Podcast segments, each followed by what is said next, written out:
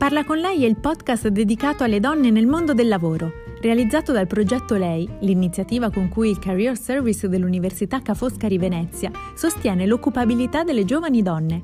In ogni episodio, professioniste di diversi settori raccontano le loro esperienze di vita e di lavoro e danno consigli su come costruire il proprio percorso di carriera. Seguici anche su Instagram e Facebook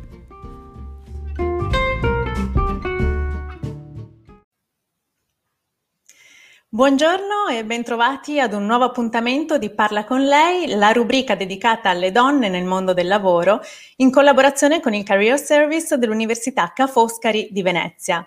Oggi parliamo di content marketing, ossia di creazione di contenuti attorno ad un brand, e lo facciamo con Silvia Rossi, autrice e cofondatrice del progetto I Trentenni. Ciao Silvia, benvenuta.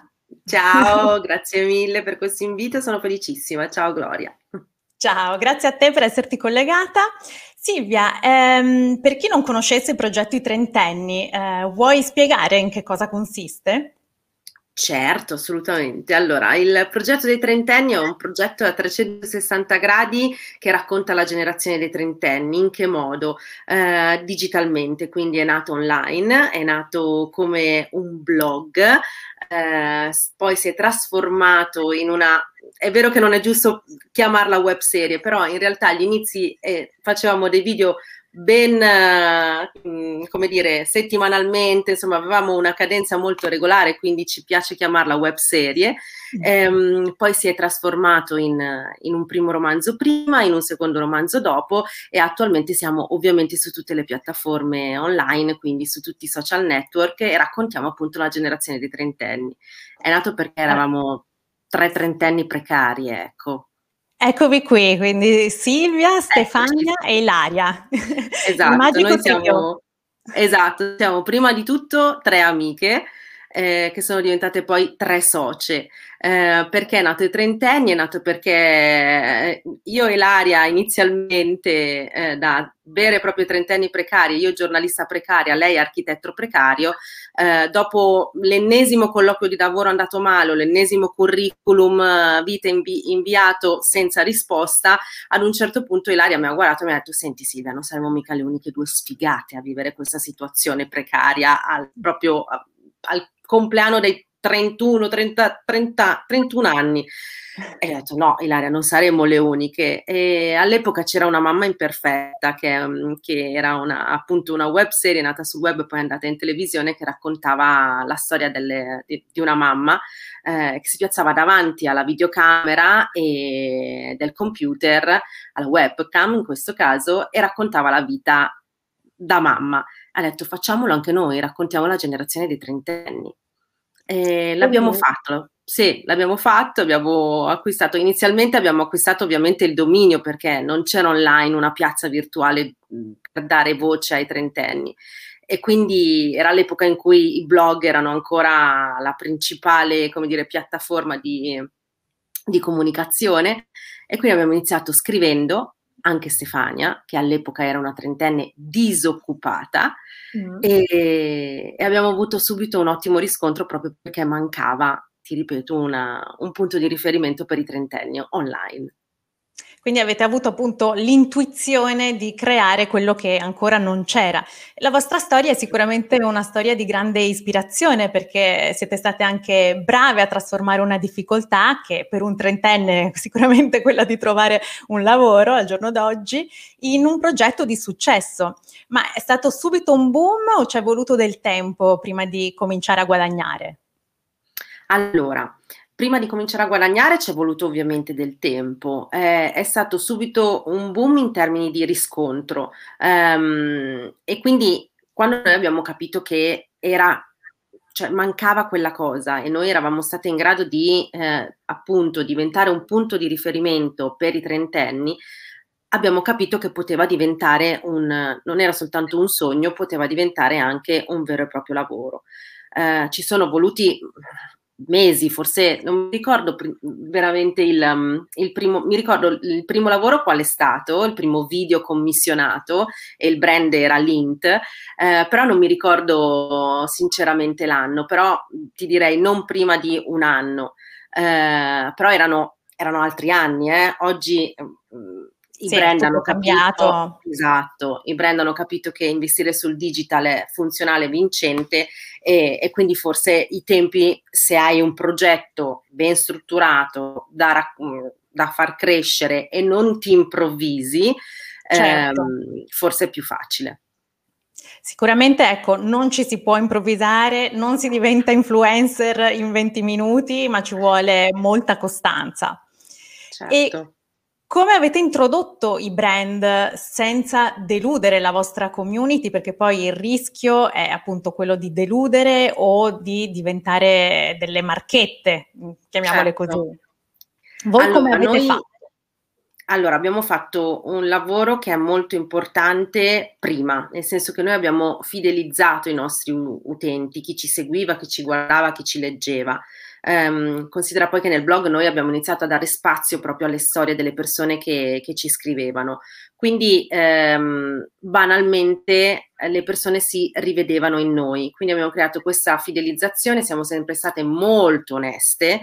Eh, molto sincere e di conseguenza um, ed eravamo trentenni precari e quindi abbiamo innescato anche quella, come dire, comprensione e supporto mh, con, con, l'utente. Quindi dal momento in cui siamo state molto fortunate, eh, dal momento in cui è arrivato un brand e abbiamo dichiarato questa è una nostra prima collaborazione, vedete che da un sogno siamo riuscite a costruire, eh, a provare a costruire un pezzo del nostro futuro con il nostro progetto, ehm, l'utente ha, era felice, cioè è, è, ci ha sempre sostenuto proprio perché siamo sempre state sincere, non abbiamo mai preso in giro il nostro, il nostro pubblico e soprattutto abbiamo sempre cercato di dire sì non abbiamo sempre cercato, abbiamo sempre detto sì esclusivamente a brand che ci rappresentassero, perché altrimenti la comunicazione è falsata. Cioè, certo. Vedi che stai raccontando, stai provando a vendere qualcosa che non ti appartiene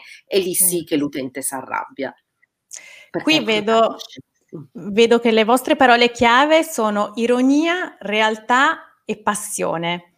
E sì. quindi ecco, questa è un po' la, la, vostra identità e come dici tu è importante avere una coerenza con i propri valori, quindi vi è capitato di dire di no anche a, a dei brand che non corrispondessero con, um, con, la vostra identità. Immagino non sia stato magari facile rinunciare no, a dei però... Bravissima.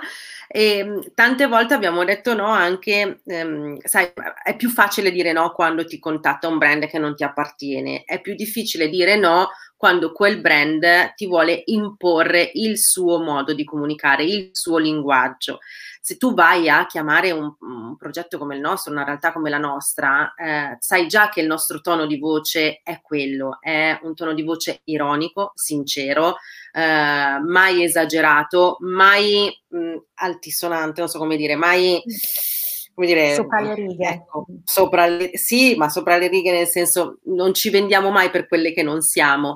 E, e quindi lo sai che verrà comunicato in quel modo se tu ci vuoi imporre il tuo linguaggio, noi purtroppo ti dobbiamo dire di no, perché non funzionerebbe, ma non funzionerebbe per te, non funzionerebbe per noi. E voglio dire, l'obiettivo principale è quello che la campagna per il cliente funzioni, ma anche per noi. Ecco, perché poi magari il cliente poi torna se una campagna è stata vincente. Certo, certo, senza appunto perdere la credibilità nei confronti della vostra community in primis e poi anche dei clienti con cui andate a collaborare. Esatto. E quando eh, dovete creare appunto delle, delle storie o dei branded content, utilizzate anche il vostro pubblico come strumento? Ricorrete al loro aiuto? Allora, eh, in, direi, ti direi ni, nel senso che eh, magari arrivano delle, delle proposte eh, con dei brief ben spiegati, per cui eh, noi eh, riceviamo appunto la richiesta del cliente, c- facciamo la nostra riunione e, e decidiamo di quando ti dico mh, mm, facciamo una riunione, noi abbiamo vari, vari, sbocchi per raccontare un brand. Il principale è quello del video, eh, è quello anche più remunerativo, eh, altrimenti ci sono dei, dei, post, altrimenti ci sono delle stories. Um, nel caso del video, quindi mi soffermo sul video, arriva una richiesta da un brand e ci dice devo comunicare questa cosa, voi come la raccontereste? Noi ci facciamo la nostra bella riunione e eh, facciamo un brainstorming, quindi mh, mm, come noi, Silvia, Stefania e Laria e i trentenni vivono quella cosa e quindi certo. buttiamo giù varie idee. Se ci dovesse servire, ci dovessero servire delle altre testimonianze, allora sì che alziamo la mano e chiediamo al nostro pubblico, ragazzi, voi come vi comportereste se... E quindi raccogliamo le varie, le varie, risposte del pubblico, però tendenzialmente partiamo prima noi nel buttare giù le nostre idee, nel fare un brainstorming, eh, per poi, ecco, Eventualmente chiedere l'aiuto, chiedere l'aiuto da casa. Da, esatto, da casa. Beh, il punto di partenza sicuramente è il vissuto personale, perché certo. appunto ti puoi identificare di più e quindi anche tradurre meglio no? un, un, concetto. Però anche il pubblico può essere una, diciamo, una scorciatoia, nel senso che ci può facilitare la vita da un lato e, e aumentare anche l'engagement, perché se diventa co-creator di un contenuto, certo. sicuramente si potrà um, identificare. E, um, e, credo che appunto cioè, l'identificazione aiuti poi anche nella, nella, condivisione, quindi in questo è importantissimo, penso, mettersi sempre alla, alla pari no? del, del, pubblico a cui ci si rivolge. La vostra carta vincente possiamo dire che è la Marcor? Sì, bravissima, la nostalgia. Infatti ti avrei detto eh, che tutto quello che funziona di più nel nostro progetto è, è proprio il ce l'avevo anch'io, l'ho vissuto anch'io, ce l'aveva la mia vicina di casa e io lo volevo tantissimo e la Marcord è proprio la cosa che mm, perché innesca appunto un ricordo, un, una memoria, un profumo, una canzone, qualcosa che tu hai vissuto nei nel nostro caso, essendo noi trentenni nati nella, negli anni 80 e, vissuto gli anni 90 proprio a pieno, oggi sì. i nuovi trentenni sono nati negli anni 90, eh, nel nostro caso che abbiamo vissuto tutte le rivoluzioni possibili, da quella tecnologica, della scuola, lavorativa, di tutto e di più, eh, tante cose che prima c'erano adesso non ci sono più e quindi tutta quella, quella, quella, parte lì è una parte che noi abbiamo vissuto bene negli anni migliori della nostra vita perché eravamo adolescenti, quindi gli anni più passionali, gli anni più incasinati e quindi quando tu tiri fuori dal, dal vaso dei ricordi eh, che innescano emozioni, ecco, impazziscono. E nel, parlando proprio anche di branded content, sono i branded content che funzionano di più. Sì, perché oggi effettivamente non funziona più uh, dire compra questo prodotto perché ta ta ta ta. Bisogna, anzi, forse la chiave è proprio non menzionare neanche il prodotto paradossalmente, ma raccontare una storia che possa emozionare, quindi eh, conquistare la propria audience e portarla a voler comprare quel prodotto perché gli stai eh, raccontando delle, delle, emozioni legate a quel prodotto. Certo. Qui, per esempio, Ecco, una vostra campagna eh, con immagini ad alto contenuto nostalgico. I componenti più iconici di sempre, effettivamente sì, erano un must per le bambine anni 90. Sì, con Mattelle Polly Pocket diciamo che andiamo proprio sul sicuro. Eh, questo appunto è Polly Pocket, in questo caso il il brand um, aveva bisogno di, eh, di, far vedere ne, dei nuovi prodotti, dei nuovi prodotti che, che, che banalmente voleva vendere, no? voleva vendere alle bambine. Però le mamme trentenni, quarantenni si ricordano perfettamente le emozioni vissute giocando alla Polly Pocket, quindi chi meglio di noi va a raccontare che cosa una micro bambolina ti può uh, innescare dentro? Ed è per quello che Mattelle poi ha scelto noi per, per la campagna. E ti ripeto, noi abbiamo vedi la strategia qual è stata in quel caso? Um, mettere prima la foto dei dei cofanetti, quindi ti innesco immediatamente il ricordo, la nostalgia e le emozioni che giocare con quei cofanetti ti, ti, ti, ti faceva provare. E, e poi... Ehm, esatto, il gancio. Poi noi tre ah, ci siamo scelte chi una chi l'altra il, il gioco in quel caso e eh, l'abbiamo interpretato. L'abbiamo interpretato anche soltanto con un'espressione, perché in questo caso era una fotografia, era un branded content fotografico. Eh, e quindi eh, lì l'utente immancabilmente ha voglia di andare a curiosare, si scioglie uno, e ha voglia di andare a curiosare sulle cose nuove che esistono oggi di Polly Pocket e quindi ecco questa è una campagna che ha funzionato molto sia in termini di engagement, di eh, numeri. Eh, infatti giusto per dare dei numeri, visto che i numeri parlano, 6.198 like, 398 commenti, 43, mm, come si dice, salvataggi. Sì. Sì. insomma sono numeri che insomma, effettivamente danno l'idea, ecco, quindi sì. il ti ricordi funziona come formula. Tantissimo, sì, sì, sì, sì, sì. Per, su di noi è, è fondamentale. E ehm, invece degli esempi di eh, brand integration che hanno funzionato perché vedo qui appunto numeri da far girare la testa perché da 800 mila sì. visualizzazioni, 3 milioni e mezzo di visualizzazioni addirittura, insomma veramente Vero, avete sì. fatto delle mm. campagne di grandissimo successo. Ci fai, ci fai qualche esempio? Allora sì, mh, mm, ti farei l'esempio di, di Garnier, eh, ma anche di Chicco, perché appunto Barbie è, è, è torniamo alla Marcord. Garnier invece, eh, o Chicco, Chicco si parla di maternità, quindi eh, al primo nostro video legato alla maternità, eh, Stefania incinta, anche lì abbiamo raccontato um, i, i, trentenni e la gravidanza eh, poi ci sarebbe tutto un tema da, da affrontare rispetto alla, alla, gravidanza, alla maternità. Um, e quindi ti racconterai Garnier. Ti racconterai Garnier perché è, sta, è quello molto più lontano dal, dalla Marcord e, dal, e, e dalla okay. generazione. In quel caso L'Oreal aveva bisogno di far vedere questa maschera, questa maschera che se tu mh, ti tieni su la durata di 15 minuti hai degli effetti.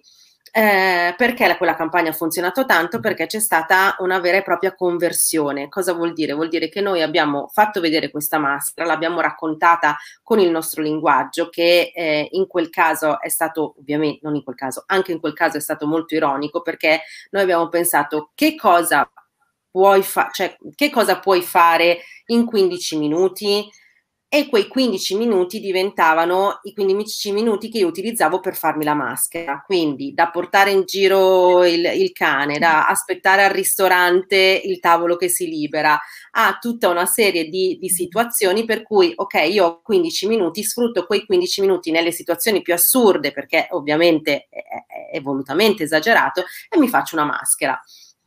Perché ha funzionato? Perché era molto ironico, molto esagerato, però perché ha convertito, quindi noi eh, siamo riuscite a eh, trasformare in vera e propria vendita quello che stavamo raccontando. Quindi eh, da L'Oreal ci hanno chiamato e ci hanno detto ragazze, guardate che le vendite sono cresciute del mi ricordo era forse 2,3%, una roba comunque Aspita. assurda. E quindi in quel caso tu sai che è una campagna che ha funzionato e ci sono tanti motivi per cui una campagna può funzionare. È naturale che in primis c'è eh, il linguaggio vincente che abbiamo utilizzato, che siamo stati in grado di creare, di ideare e di poi di utilizzare. Invece un esempio di branded content che secondo copione doveva funzionare e invece poi non ha funzionato? Allora, è recente ed è ehm, anche qui una premessa eh, è recente, non ha funzionato, è, è un contenuto su Instagram. E il brand è Audible, quindi ehm, è legato ad Amazon ed è la piattaforma dove puoi ascoltare libri, podcast, quindi tutta legata a un audio eh, ed era difficile comunicarla. Era difficile perché tu dovevi dire ascoltate le fiabe, in quel caso, scusatemi, eh, Audible aveva la necessità di, eh, di, dire che stava iniziando um, no, era appena uscito un canale dedicato ai bambini, dedicato ai bambini quindi con le fiabe, le favole, tutta una serie di, di contenuti legati al mondo kids. Quindi eh, target eh, mamme. Target mamme. Eh, però tu devi comunicare un prodotto che si asco- cioè non, non, non esiste fisicamente. De- do- dovevi dire andate su Audible, potrete ascoltare, far ascoltare ai vostri bambini delle favole. Ora, un conto è dire a un trentenne, vai sia su Audible, non hai tempo più di leggere i libri come vorresti, stare lì sdraiato sul divano, ah che bello, leggo un libro, e invece te lo ascolti e quindi hai un tipo di messaggio. Un altro tipo di messaggio è fai ascoltare ai tuoi bimbi le favole lette da qualcun altro e forse quella roba lì non ha funzionato. Quindi noi abbiamo fatto un micro video da un minuto pubblicato su Instagram. Eh, Stefania e Ilaria hanno anche loro dei bimbi. Stefania ha un bimbo di quasi quattro anni, Ilaria di due anni e io ero appena diventata mamma quando eh, è arrivato Audible a chiederci il, il contenuto e non gliene è fregato niente, cioè noi abbiamo fatto vedere che facevamo ascoltare le fiabe ai bambini, eh, non gliene frega, ma proprio niente. Ah, ok, zero. bene, ciao, arrivederci. Ma proprio zero, una cosa che non, non, interessava il nostro pubblico e probabilmente non è stata né funzionale la nostra, la nostra idea di contenuto, eh, né purtroppo il, uh, il brand interessava la nostra community, probabilmente. E quindi, quindi bisogna trovare anche una... l'equilibrio tra certo. il brand che potenzialmente può interessare e anche voi come lo raccontate. Assolutamente, è fondamentale. E eh, in quel caso lì eh, noi ci siamo dette, boh, forse far vedere noi in un contesto di vita quotidiana che leggiamo, non leggiamo, vedi? Anche nel raccontarla, facciamo ascoltare delle fiabe ai nostri bambini ehm, lette da qualcun altro, può funzionare. E invece no, perché ha spostato, cioè non mm. eravamo noi che le leggevamo ai nostri bambini, era qualcun altro, quindi ti sposta proprio l'attenzione, no? Eh. Cioè ti, ti, ti esternalizza, non, non, sei, non, sei, più tu che, eh, non, non sono più Silvia che rappresenta tante persone, Stefania che rappresenta tante altre persone che lo fa, noi eravamo passive e quindi non essendo attive in, nel raccontare un contenuto, probabilmente quella cosa lì non ha funzionato. E di fronte ad un insuccesso come reagite? Eh, racco- diciamo al brand non ha funzionato per questo o quest'altro motivo, probabilmente dovevamo fare questo o quest'altra cosa, eh, sai, poi lì sta anche banalmente a, a, anche al budget, cioè nel senso che il brand dice io ho questi soldi per fare questa cosa e noi ti diciamo co- che cosa possiamo fare. Quindi, sì. sai, magari probabilmente avendo mh, mm, boh, più tempo, magari una campagna più strutturata, sai, ogni tanto i one shot non funzionano no. sempre, a meno che non, non, hai proprio la roba banale del eh, pancake, ammazza, ti faccio vedere che li cucino, me li mangio e ti dico, oh, sono buoni. No, cioè, te lo dico davvero. E quindi quella roba lì funziona. Però se devi raccontare qualcosa di più, ci vuole un po' più di ciccia, ecco. Sì. Bisogna andare forse step by step, anche un po' a tentativi a volte, perché non sempre si trova subito sì. la strada maestra. Brava, un'altra cosa fondamentale che mi sento di dire è che eh, non so se per fortuna o purtroppo nel lavoro che facciamo sul digital non ci sono regole, cioè no. tu puoi avere um, nel nostro caso noi sappiamo che appunto i contenuti nostalgici funzionano, però non è una regola, cioè oh, non ci sono regole vincenti per arrivare al successo sul digital, non ci certo. sono eh, non ce ne sono. Mm, l'unica Anche regola perché... è quella appunto di non improvvisarsi. Sì. Eh, sì, infatti sicuramente affidarsi anche a qualcuno di competente, di professionale è fondamentale. Certo. Ed è un mondo che è in continua evoluzione, quindi come dici tu, non ci sono regole. Rispetto al 2013, quando avete iniziato, come vi siete adattate a questo cambiamento? Allora, eh, seguendo il passo, nel senso che eh, nel 2013 era l'anno ancora in cui appunto i brand magari ti chiedevano di scrivere un post sul blog e quindi il blog era la principale piattaforma ancora per veicolare un messaggio. Um, Poi c'era YouTube, quindi tu mh, mm, facevi dei video, per forza di cose dovevi stare su YouTube, era l'unica piattaforma potente per i video. Eh. Poi c'era Facebook, però Facebook era ancora soltanto una piattaforma in cui tu condividevi dei contenuti esterni, quindi condividevi eh, il link del tuo blog, il link del tuo video di YouTube e avevi dei risultati. Poi Facebook è diventata una piattaforma dove ti, ti, ha detto se non metti nativi i tuoi contenuti sulla mia piattaforma, col cavolo che io ti faccio vedere agli utenti. E quindi anche lì abbiamo detto, ok, iniziamo a pubblicare video su, su, Facebook e su YouTube. Quindi i, i canali sono diventati tre, blog, Facebook, YouTube. Poi è arrivato Instagram e rinizia tutto da capo. E rinizia tutto da capo Instagram con, i, con le foto, perché cioè, in teoria è un, è, era, era un, un social network solo fotografico. E Instagram poi è diventato quello che è adesso. Eh, anche lì i video oggi, ancora di più di prima e ancora di più di Facebook e di YouTube, sono fondamentali. Quindi, insomma, devi stare sempre al passo con i tempi, ti devi adattare ed è per quello che ti dico e torno a ripeterlo, devi avere una professionalità dietro, cioè devi sapere quello che stai facendo. Nel nostro caso, io sono nata come giornalista web ancora prima del 2013, quindi quando ancora il digital andavo lì, chiedevo le interviste mi dicevano per una web tv, il cartaceo, eh, quindi sono nata sul digital e ho, ho, avuto poi, ho sviluppato poi gli strumenti per mm, capirlo, per provarlo, per, per studiarlo. Stefania, che era disoccupata nel 2013, poi ha trovato lavoro all'interno di, una, di un'agenzia che fa eh, content marketing, quindi eh, che cura dei talent, quindi che, che, fa crescere dei talent sul digital. Ilaria è l'extraterrestre perché in realtà lei ha imparato un mestiere, lei è architetto e quindi si è ritrovata anche lei a dover studiare e imparare un nuovo mestiere.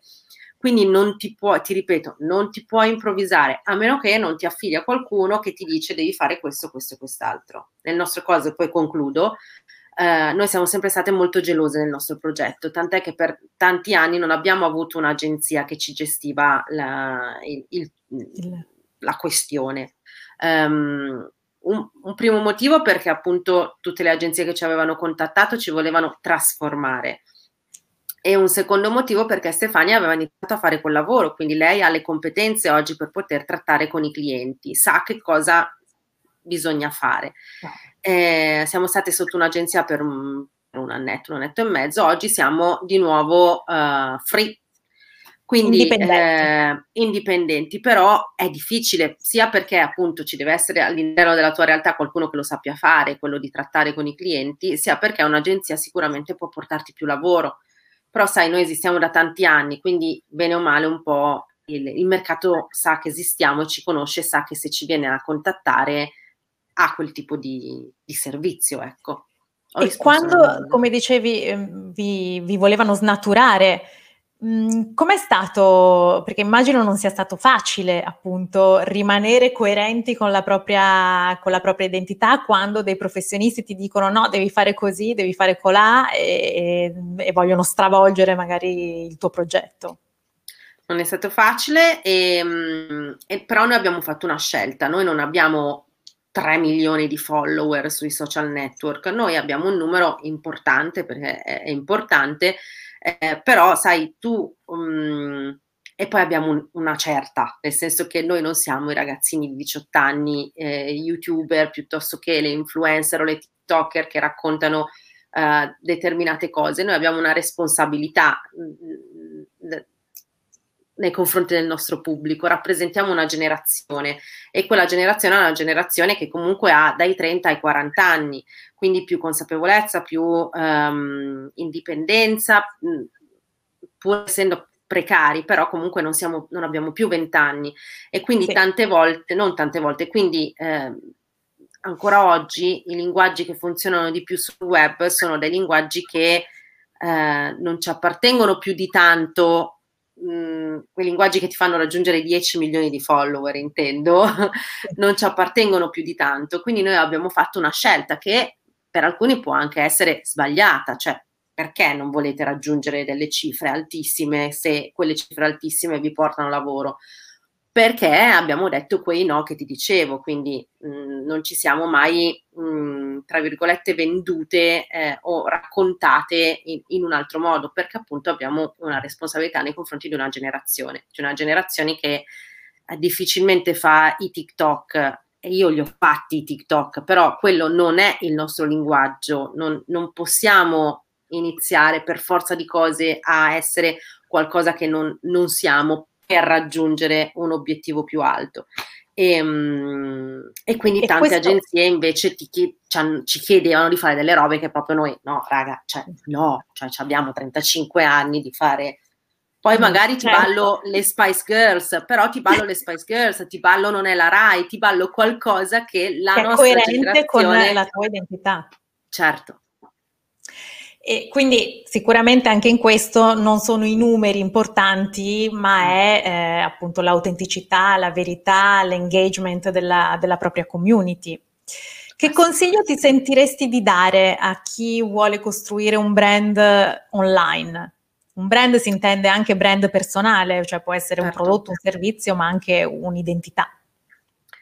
Di avere qualcosa da dire, di non improvvisarsi, di eh, eh, avere dei contenuti, dove per contenuti possono tranquillamente essere i propri pensieri, cioè le proprie opinioni, le proprie, il proprio modo di, di vivere la vita, il proprio stile di vita, mm, di non fare l'errore di pensare che utilizzo o faccio quella cosa come quella persona lì Mm. perché se per quella persona lì funziona, allora funzionerà anche per me. No, no. più tu ehm, ti fai conoscere per quella, che, per quella, per quello, per quelli che siete, eh, più è vincente, perché le persone fortunatamente eh, sempre di più in questo periodo cercano l'autenticità, perché ci si riconosce poi in, in, in quella persona che ti racconta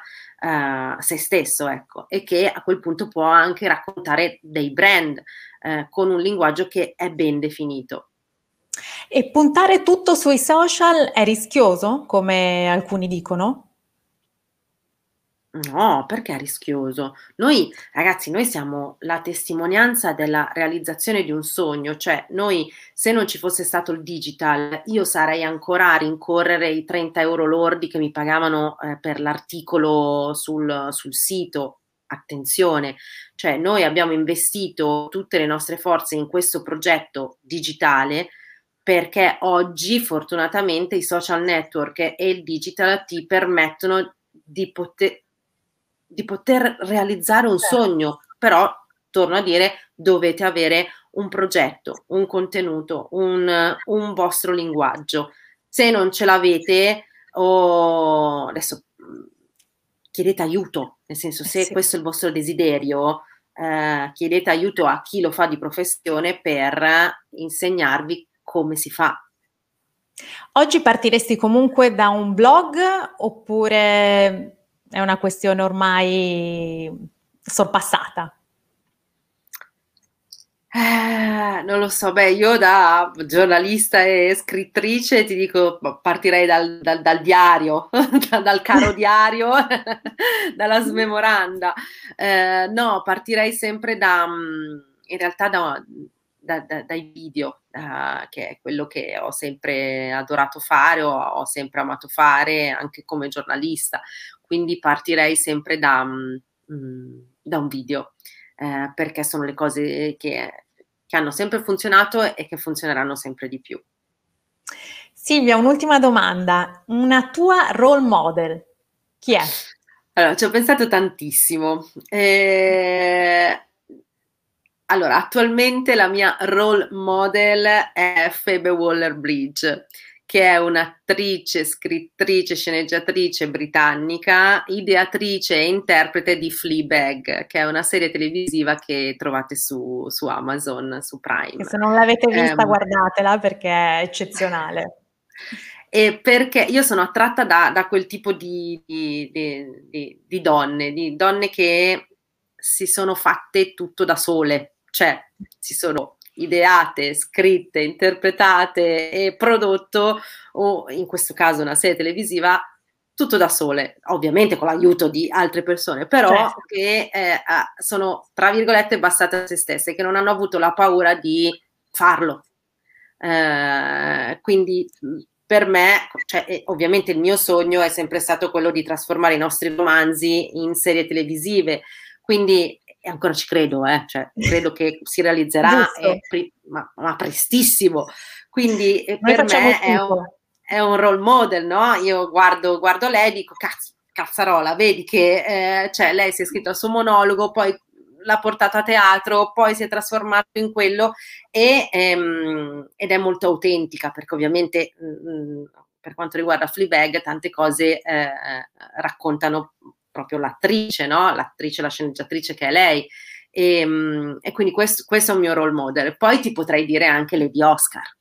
Quindi ah. comunque forse i ragazzi, i ragazzi dell'università magari non tutti conosceranno, però è un, è un, cartone animato della nostra generazione e Lady Oscar è, è una guerriera, ecco, quindi sono molto attratta da, da, da quelle donne che non, non, si fermano di fronte a niente, per raggiungere... Non ti fermano davanti ai no e sicuramente quando ti dicono ah non ce la farai mai è la volta buona che dimostri Bravissima. che invece ce la puoi fare. Sì, è, è proprio quello che, che, che, che, dico sempre quando mi chiedono appunto dei consigli piuttosto che eh, altro da dire ai giovani studenti o ho sempre detto di investire su se stessi, cioè di credere tantissimo in se stessi anche quando si è gli unici dico gli unici intorno sì. a farlo. Quindi, che non vuol eh, dire peccare di presunzione, ma no. è proprio credere profondamente nella possibilità di farcela. You can do it. Assolutamente sì, assolutamente. Proprio investire su se stessi. E mm, for, non so se questo è un po' un disincanto, una disillusione, del, essendo appunto una trentenne precaria, di Certo, credere anche nell'aiuto degli altri, però prima di tutto in se stessi davvero e magari non aver mh, tanta paura nel chiedere aiuto, ecco, no? senza magari anche non aver quello. paura di chiedere aiuto, sì, esatto. e non esatto. fermarsi di fronte a niente, anche quando perché ve li metteranno i bastoni tra le ruote e cercheranno di trasformarvi in qualcosa che non siete, voi tenete duro. Tenete duro. Grazie Silvia per questo bellissimo messaggio. Grazie anche a chi ci ha seguito. Vi do appuntamento a giovedì prossimo per una nuova puntata di Parla con lei. Grazie ancora Silvia. Grazie Ciao. a voi, grazie mille. Ciao. Ciao.